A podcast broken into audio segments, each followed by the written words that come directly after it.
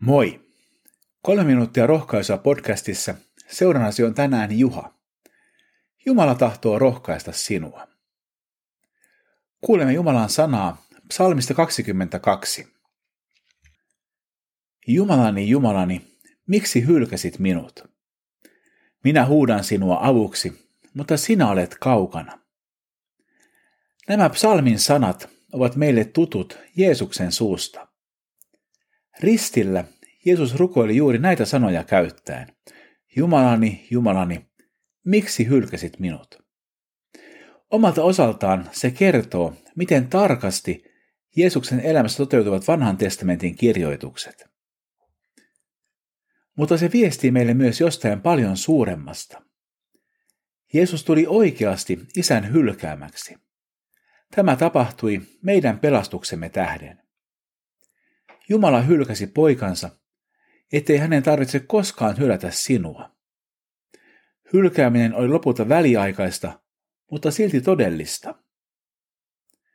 Psalmi jatkuu. Herra, sinä minut pääsit äitini kohdusta ja annoit minulle turvan äitini rinnoilla. Syntymästäni saakka olen ollut sinun varassasi. Sinä olet ollut Jumalani ensi hetkestä alkaen.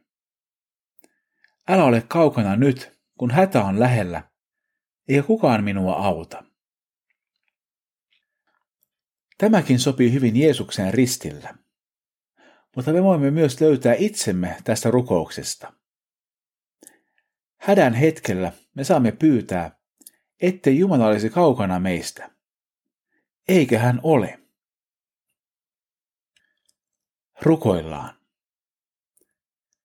Herra Jeesus, me kiitämme sinua siitä, että sinä kannoit meidän syntimme.